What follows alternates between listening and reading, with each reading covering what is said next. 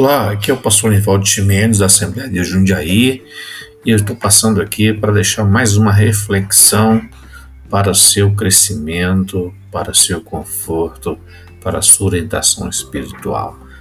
Escute, compartilhe e ore por nós. Um forte abraço, fique com a reflexão à luz da Bíblia Sagrada.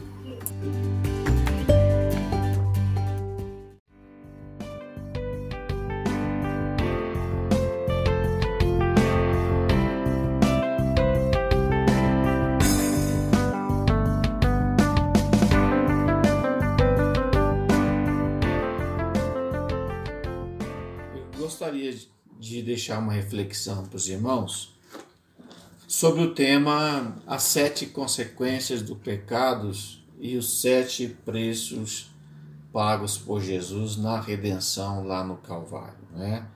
A Bíblia diz que é, Deus amou o mundo de tal maneira que deu seu Filho, único Filho, para morrer por nossos pecados e para podermos ter acesso ao Senhor. Eu me lembro de um, de um hino antigo né, que, que se cantava muito na igreja, não faz muitos anos. É, o hino dizia, é, era uma pergunta, né, e dizia assim: Você sabe o valor, irmão, você sabe o valor que tem uma alma, né? É, todos nós sabemos que, que nem, um, nem uma prata, nem ouro deste mundo chega ao valor de uma alma para o Senhor. Então eu quero, junto com os irmãos, refletir nesse tema, né? Qual é o valor que nós temos para Deus? A irmã Késia disse aí que, contando o seu testemunho, né? E, e sentindo, né? E isso é bom, isso nos contagia de reflexão, de saber qual foi o nosso valor, né? Alguns dizem que nós não valíamos nada Ora, se não valíamos nada, por que Jesus veio então? Então nós temos um valor e um preço foi pago. Né? Tinha um hino de Asaf Boba que, que a letra dizia: Eu sei que foi pago um alto preço. Que preço foi esse? E eu pedi para que os irmãos, eu mandei uma mensagem no grupo para que os irmãos meditassem em 1 Coríntios, capítulo 6, versículos 19 a 20. Se você não, não leu, né? E até eu peço que os irmãos que estejam aí online e você que também que está vendo essa mensagem agora nas minhas redes sociais, você possa acompanhar através da Bíblia Sagrada é, alguns pontos interessantes, importantes que a Bíblia mostra é, do valor que nós temos para Deus. Então vamos começar em 1 Coríntios 6, 19 a 20, quando o apóstolo Paulo escreve assim: Não sabeis que o vosso corpo é o templo do Espírito Santo que habita em vós, proveniente de Deus, e que não sois de vós mesmos, porque fostes comprado por bom preço. Vou repetir. Porque fostes comprados por bom preço. Glorificai, pois, a Deus no vosso corpo e no vosso espírito, os quais pertencem a Deus. Aqui o Espírito Santo usa o apóstolo Paulo para dar ênfase ao valor que nós temos para Deus e que nós fomos resgatados, que nós fomos comprados. Imagine você se você estivesse aí num leilão e de repente eu e você está lá no meio de um, de um, de um estante, né? E nesse leilão o Senhor Jesus vem e arremata né, com o valor mais alto é, a minha vida e a sua, né? Então, glorifique a Deus porque você é, foi comprado por um bom preço.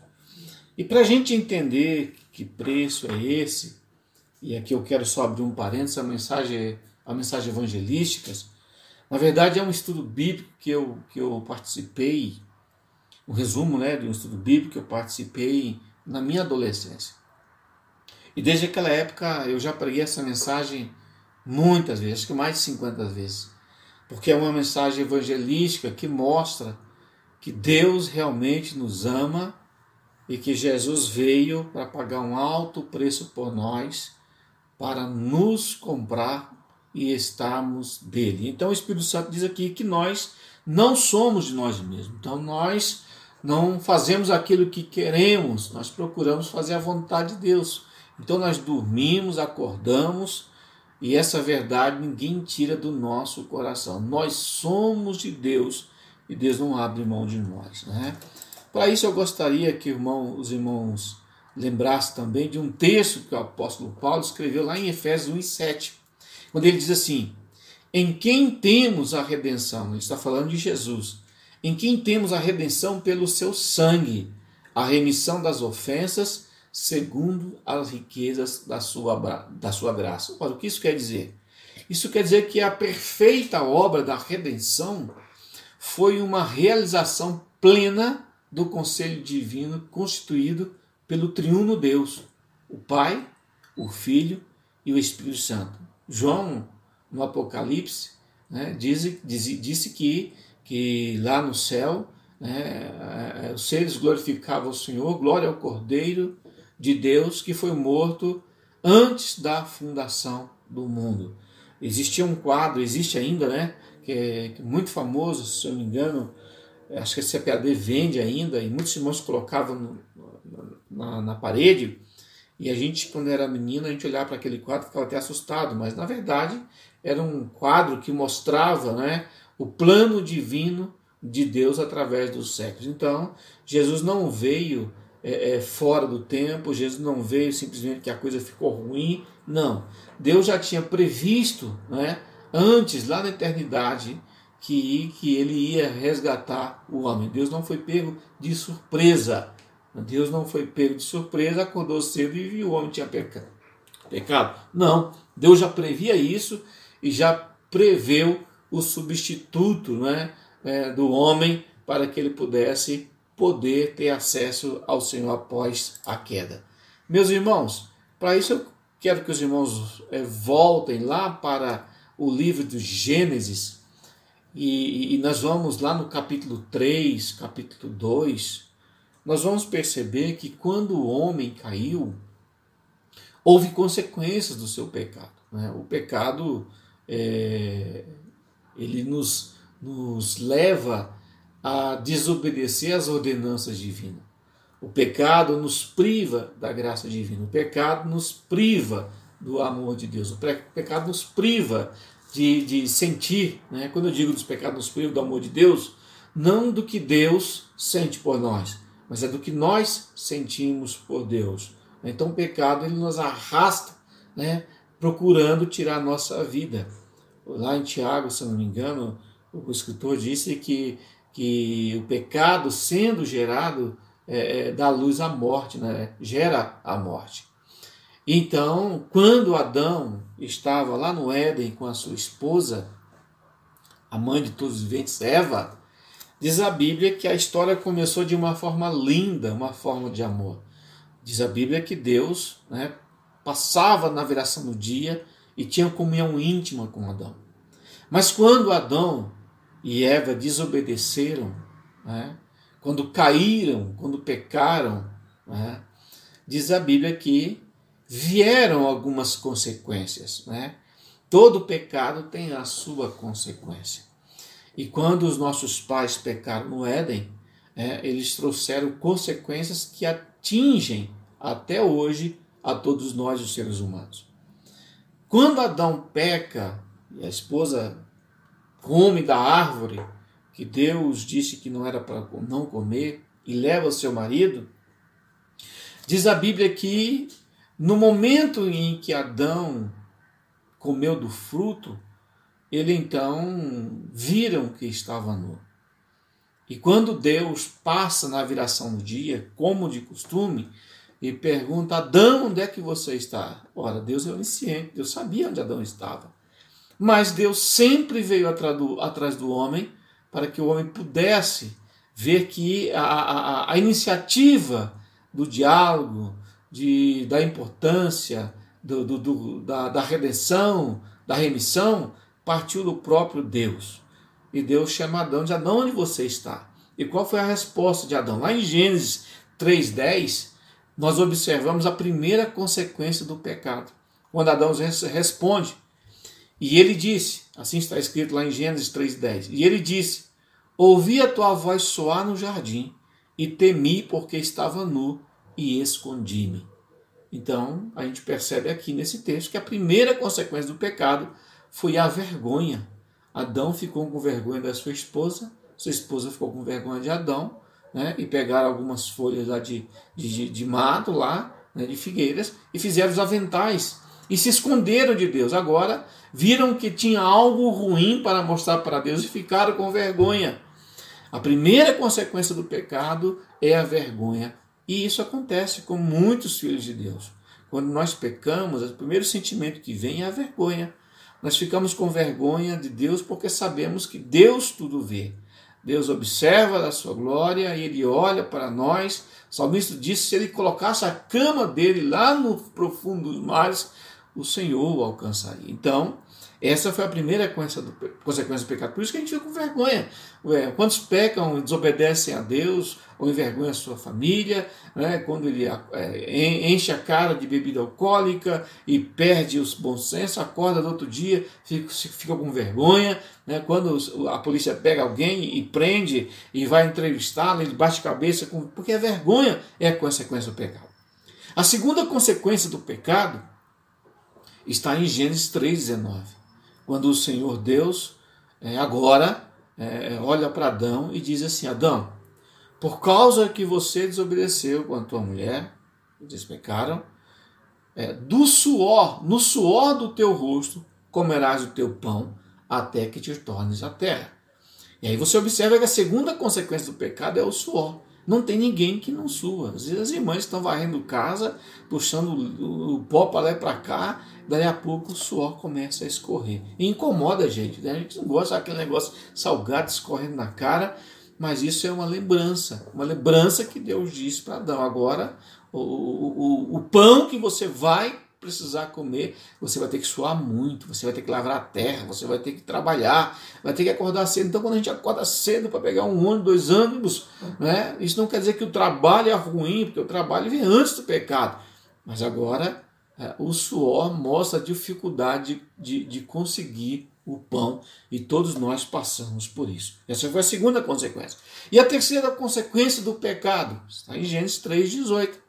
Deus olha para Adão, depois ele continua: olha, a terra que ela produza espinhos e cardos, e comerás a erva do campo. Ou seja, em todo lugar do globo terrestre existe espinhos. Até as frutas mais saborosas, como a laranja, em cada espinho de 4 centímetros, né, dependendo. Até o piqui, os mineiros gostam muito de piqui, os goianos, aquela turma né, que, lá do Cerrado, é, o piqui tem espinhos escondidos dentro da sua polpa. Então, se você for no Polo Norte, se você no Polo Sul, você vai ver que existem alguns arbustos né, que sobrevivem ao tempo frio, mas que produzem espinhos. E quando a gente vai caminhando no campo descalço e finca um espinho no pé, é, é para a gente lembrar que os espinhos foi consequência do pecado do homem.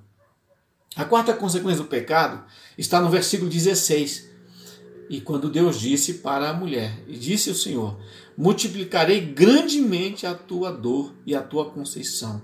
Com dor darás à luz filhos, e o teu desejo será para o teu marido, e ele te dominará. Então a gente pode concluir, lendo esse texto, que a quarta consequência do pecado foi a dor. Não tem ninguém que não sente dor. A gente acorda cedo com dor no calcanhar, dor do pé, dor na coluna, dor de cabeça, dor da orelha, dor na sobrancelha, dor no dente. Todos nós sabemos o que é dor. Né? Então, a quarta consequência do pecado foi a dor. A dor com intensidade, a dor que tira a, a, a alegria. E principalmente a dor da alma, aquela que nós não vemos, as consequências físicas, mas que deixa muitas cicatrizes. A dor é uma consequência do pecado. A quinta consequência do pecado, meus irmãos, ela está também registrada no capítulo 3, no versículos 14 e 17. E Adão disse o Senhor: Porquanto deste ouvir da voz de tua mulher e comeste da árvore que te ordenei, dizendo: Não comerás dela, maldita é a terra por causa de ti. Com dor comerás dela todos os dias da tua vida. Ora, isso é interessante, porque Deus não amaldiçoou o homem. Aliás, Deus nunca amaldiçoou o homem. Deus então amaldiçoa a terra, né? Ela vai produzir coisas que não trarão alegria.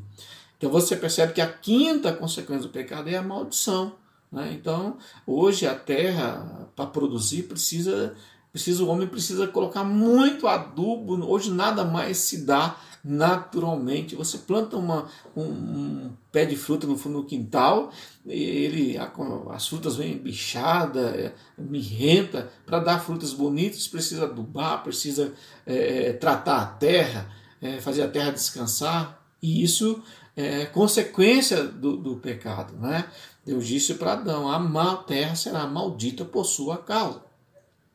A sexta consequência do pecado, meus irmãos, também está no capítulo 3. E quando Deus expulsa Adão e Eva do jardim, né, diz a Bíblia lá no versículo 24, capítulo 3, está escrito assim: E havendo lançado fora o homem, pôs querubins ao oriente do jardim do Éden, e uma espada inflamada que andava ao redor para guardar o caminho da árvore da vida. Olhando esse texto, você percebe que é a primeira vez que a Bíblia fala sobre uma arma de guerra, uma espada. A partir daquele, daquele momento que o pecado entrou no mundo, os homens eh, lançaram a, a, a sua inteligência para, para inventar armas de guerra.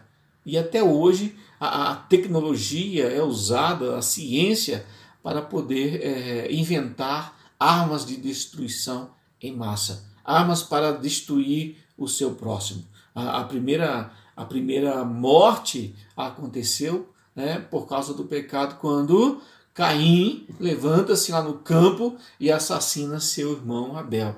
Ele não fala com o que foi que ele usou, mas a partir de então, dessa consequência do pecado, as guerras entraram no mundo. Os homens não se entendem mais. A paz, diz aí alguns, alguns especialistas, que a paz é conseguida pela força. Né? Mas é, é, é Deus, ele olhou para essas consequências mas ele não deixou de amar o homem. Então a sexta consequência do homem foi o, a espada. E a sétima? A sétima foi a mais dolorosa. No capítulo 3, versículo 19, quando Deus olha para o homem e diz: Até tudo isso vai acontecer com você, até que te tornes a terra, porque delas foste tomado, porquanto és pó e em pó te tornarás. Então a sétima consequência do pecado foi a morte. Primeiro o homem morreu espiritualmente. E agora ele precisa enfrentar é, a morte, sair é, de, de, dessa, da terra dos viventes. E para o homem isso ele não conseguiria entender. Imagine você o luto, né, a dor que o primeiro casal passou quando a mãe e o, e o pai de Abel, nossos primeiros pais, o, o pega no colo e não sabe o como tem que velar, como tem que enterrar. Não sabemos quanto tempo ficou ali, que começou a, a, a juntar os bichos para comer a carne de Abel. Né? E, e, e como lidar aquela situação, a Bíblia não registra. Mas eu posso imaginar que foi uma dor, é, é, é como diz lá na minha terra, solapante. Uma dor, um luto que, que não se sabe qual foi a dimensão. Por quê? Por causa do pecado. Essas são pelo menos sete consequências do pecado quando ele entrou no mundo: o suor, a dor, a maldição, os espinhos, a espada e a morte. E agora? E agora nós temos que conviver com isso. Né? Sete consequências do pecado. E alguém precisava pagar o preço. Quando João Batista estava pregando lá no Jordão, e ele vem, vem, vem, vem ver vir Jesus descendo ali a, a ribanceira do Jordão para ser batizado por João. João olha para Jesus e grita bem alto: Eis o Cordeiro de Deus que tira o pecado do mundo. O Cordeiro de Deus para a remissão do pecado do homem, para a remissão do homem. Remir, resgatar, pagar um preço não é? é que vale para poder tomar posse. E esse preço né, precisava ser pago. E qual foi os preços que Jesus pagaram, pagou para, para essas consequências? Jesus veio, né? Por que, que Jesus veio? Jesus veio para pagar o preço da redenção. E se a gente for analisar e olhar, fazer uma correlação das consequências que, que houve do pecado de nossos pais e até hoje nos afeta, a gente também não vai encontrar muita dificuldade né, a olhar no Novo Testamento que Jesus pagou um preço muito alto. Então, quando o apóstolo Paulo escreve lá na leitura inicial que nós lemos, porque foste comprado por bom preço, não é? ele sabia do que estava dizendo. Ele sabia qual foi o preço que Jesus pagou. Se vocês lembram que no início da, da, da, mensagem eu disse que a primeira consequência do pecado foi a vergonha. E Jesus precisava pagar essa vergonha. Diz a Bíblia que quando Jesus, lá em Mateus capítulo 27, versículo 28, está escrito assim: E logo os soldados do presidente, conduzindo Jesus à audiência, reuniram junto dele toda a corte e despindo-o, tirando a roupa de Jesus, o cobriram com uma capa de escalate. A primeira consequência do pecado era a vergonha. E Jesus pagou esse preço com juros. Um preço muito alto. Enquanto ele estava reunindo ali os soldados em volta dele, na frente de toda a corte né, da, da, da, da liderança romana, de, de Pilatos e dos, e, dos, e dos embaixadores e do sinédrio, todo mundo, tiraram a roupa do meu Jesus, o despiram. Imagine você envergonhar o Filho de Deus. A segunda consequência do pecado, vocês lembram que foi o suor. Deus disse para Adão: do suor teu rosto comerás o teu pão. Jesus também pagou esse preço. Lá em Lucas 22 e 44 diz a Bíblia que quando ele vai para o Getsemane para poder orar, para pedir forças ao Senhor, para chegar ao Calvário, a dor que ele sentiu, é, disse que ele levou sobre si as nossas iniquidades, pelas, suas, pelas nossas iniquidades ele foi pisado, ele foi dilacerado. Sabe o que diz lá em Lucas 22, 44? O evangelista Lucas, depois que ele entrevistou aqueles que estavam junto com Jesus, ele escreve no seu evangelho: E posto em agonia, falando de Jesus, orava mais intensamente. A agonia era muito. E o seu suor tornou-se em, grande, em grandes gotas de sangue que corriam até o chão. Os poros de Jesus se abriram.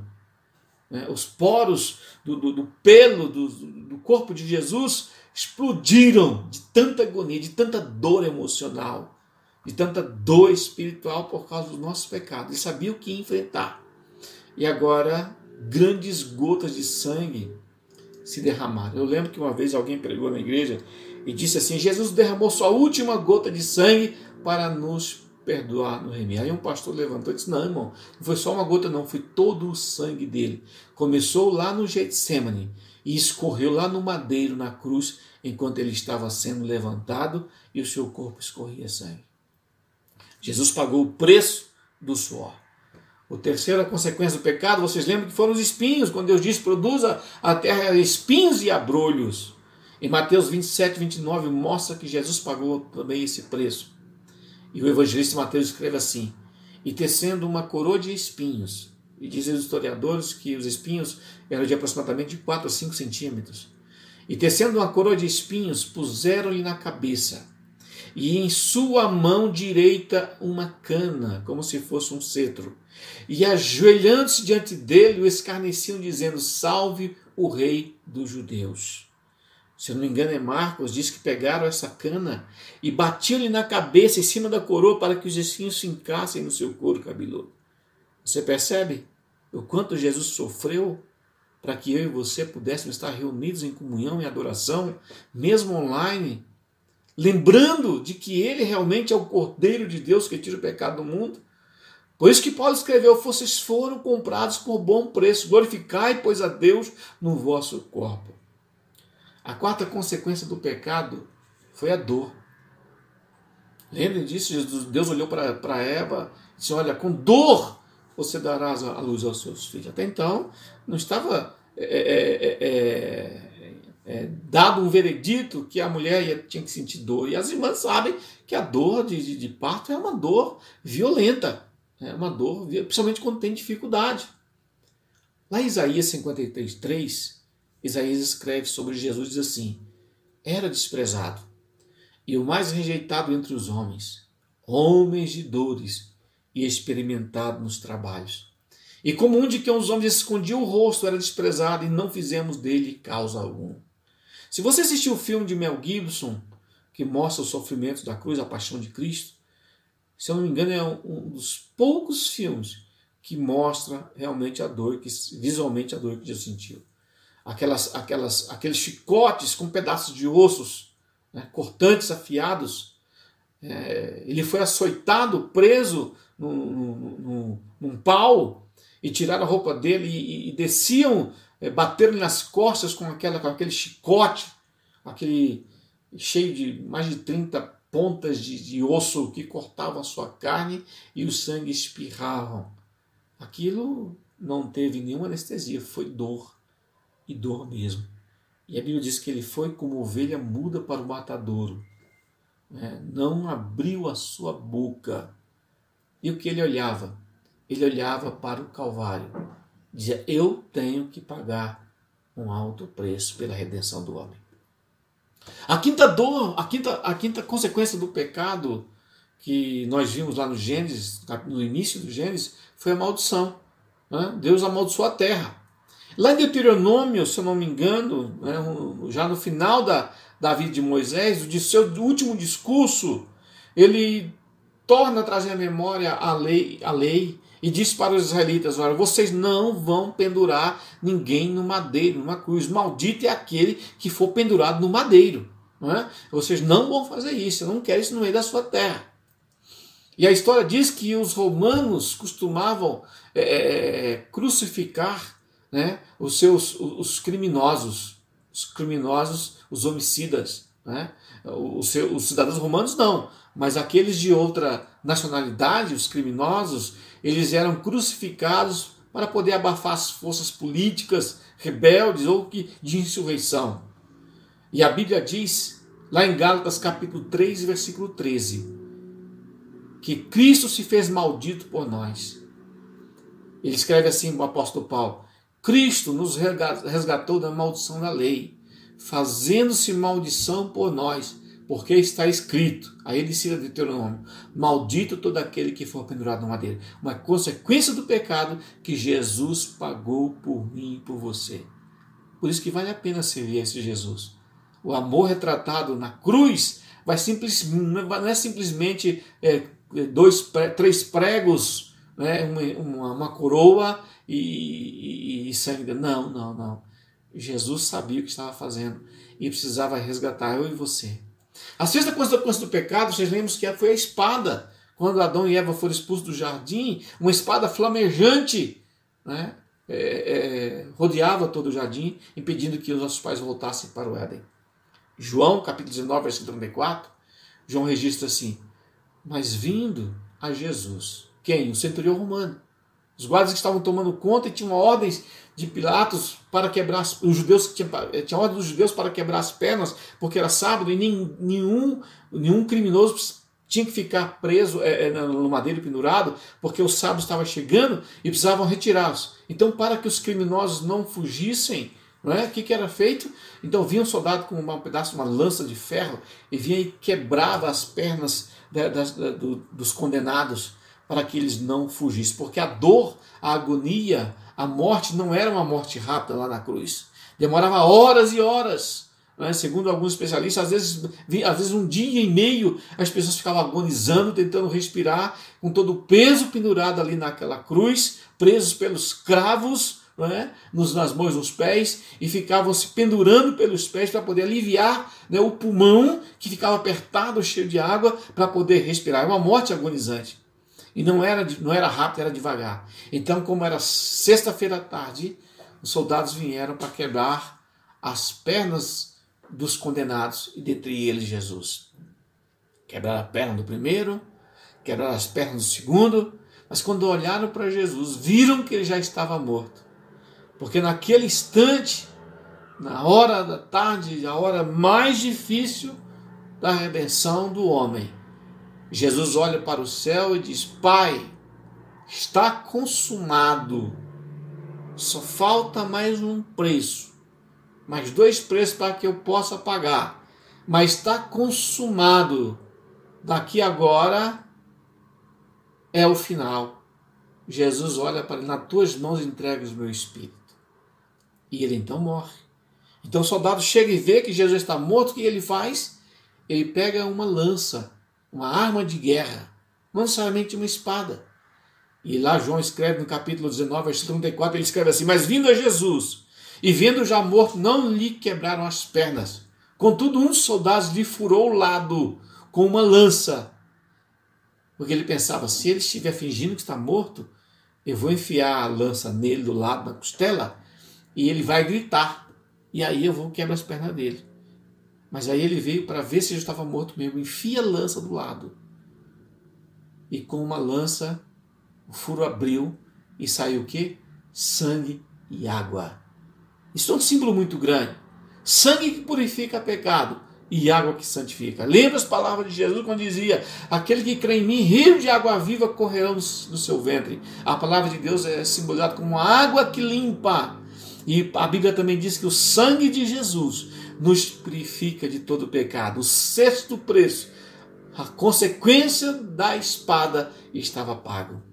E agora, João capítulo 19, 28 e 30, está a última consequência registrada a consequência da morte. Depois, disse João, sabendo Jesus que já todas as coisas estavam terminadas, para que a escritura se cumprisse, disse: Tenho sede.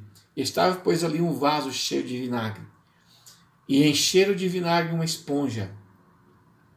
E pondo no sope, lá chegaram à boca. E quando Jesus tomou o vinagre, disse: Está consumado. E inclinando a cabeça, entregou o Espírito. Agora Jesus paga o preço da morte. Lá no Salmo, no livro de Salmo, capítulo 16, versículo 10, havia uma profecia. O salmista profetizando do Messias, ele escreve assim no versículo 10 do Salmo 16: Não deixarás a minha alma no céu, nem permitirás que o teu santo veja a corrupção. Duas coisas interessantes que o salmista profetiza aqui. Primeiro, ele diz que a alma do Messias não ficaria preso na eternidade lá no Hades e nem permitiria que o corpo dele entrasse em decomposição, porque a morte ia ser rápida. Haveria de ressuscitar o Senhor dos Senhores. E lá em Mateus capítulo 28, versículo 1 a 10, né, alguém questionou uma vez, eu vi alguém pregando, ensinando, que alguém questionou, né? Jesus era tão pobre, tão pobre, ninguém dava atenção, porque até a, a sepultura dele foi, foi emprestada. E alguém gritou do lado disse: é, Mas por que, que alguém vai comprar uma sepultura? Porque vai ficar somente três dias três dias, três noites? Vai gastar dinheiro com sepultura? Né? Lá em Mateus 28, 1 a 10, você percebe que quando as mulheres vão de manhã, triste no coração para poder perfumar Jesus, porque não deu tempo na cesta, deu tempo de limpá-lo, envolver no lençol, e eles acordaram cedo, vamos lá no, no, no, no sepulcro e vamos levar mir, vamos levar os perfumes e vamos jogar sobre o corpo de Jesus, né? uma cerimônia judaica. Mas quando chega, Mateus escreve que o anjo estava sentado ali na beira da pedra onde Jesus estava morto. Respondendo os anjos, quando as mulheres perguntaram: Onde está o meu senhor? Onde vocês colocaram ele? E o anjo respondeu: Disse às mulheres: Não tenhais medo, pois eu sei que buscais a Jesus que foi crucificado. Ele não está aqui, mas já ressuscitou, como havia dito.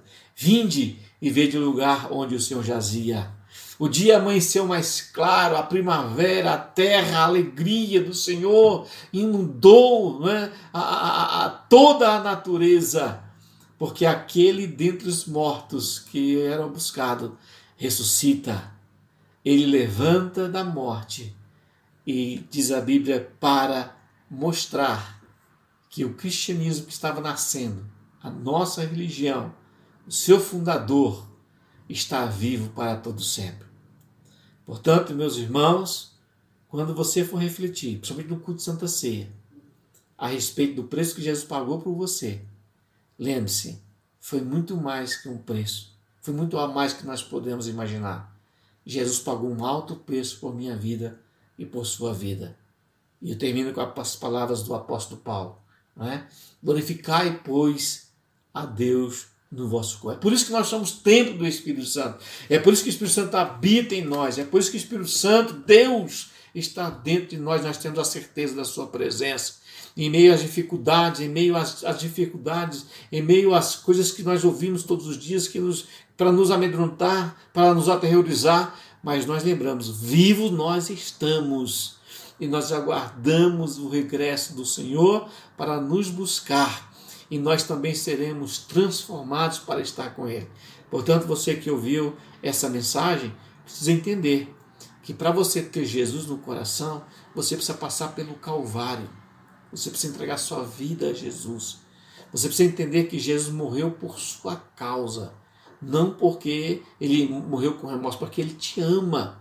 E desde a antiguidade, desde a eternidade, ele já sabia que nós iríamos pecar, que nós iríamos desobedecer, íamos ser expulsos do Éden. Mas ele nasceu, se encarnou, nasceu, viveu, pagou o preço da redenção, pagou o preço das consequências dos nossos pecados e vivo está.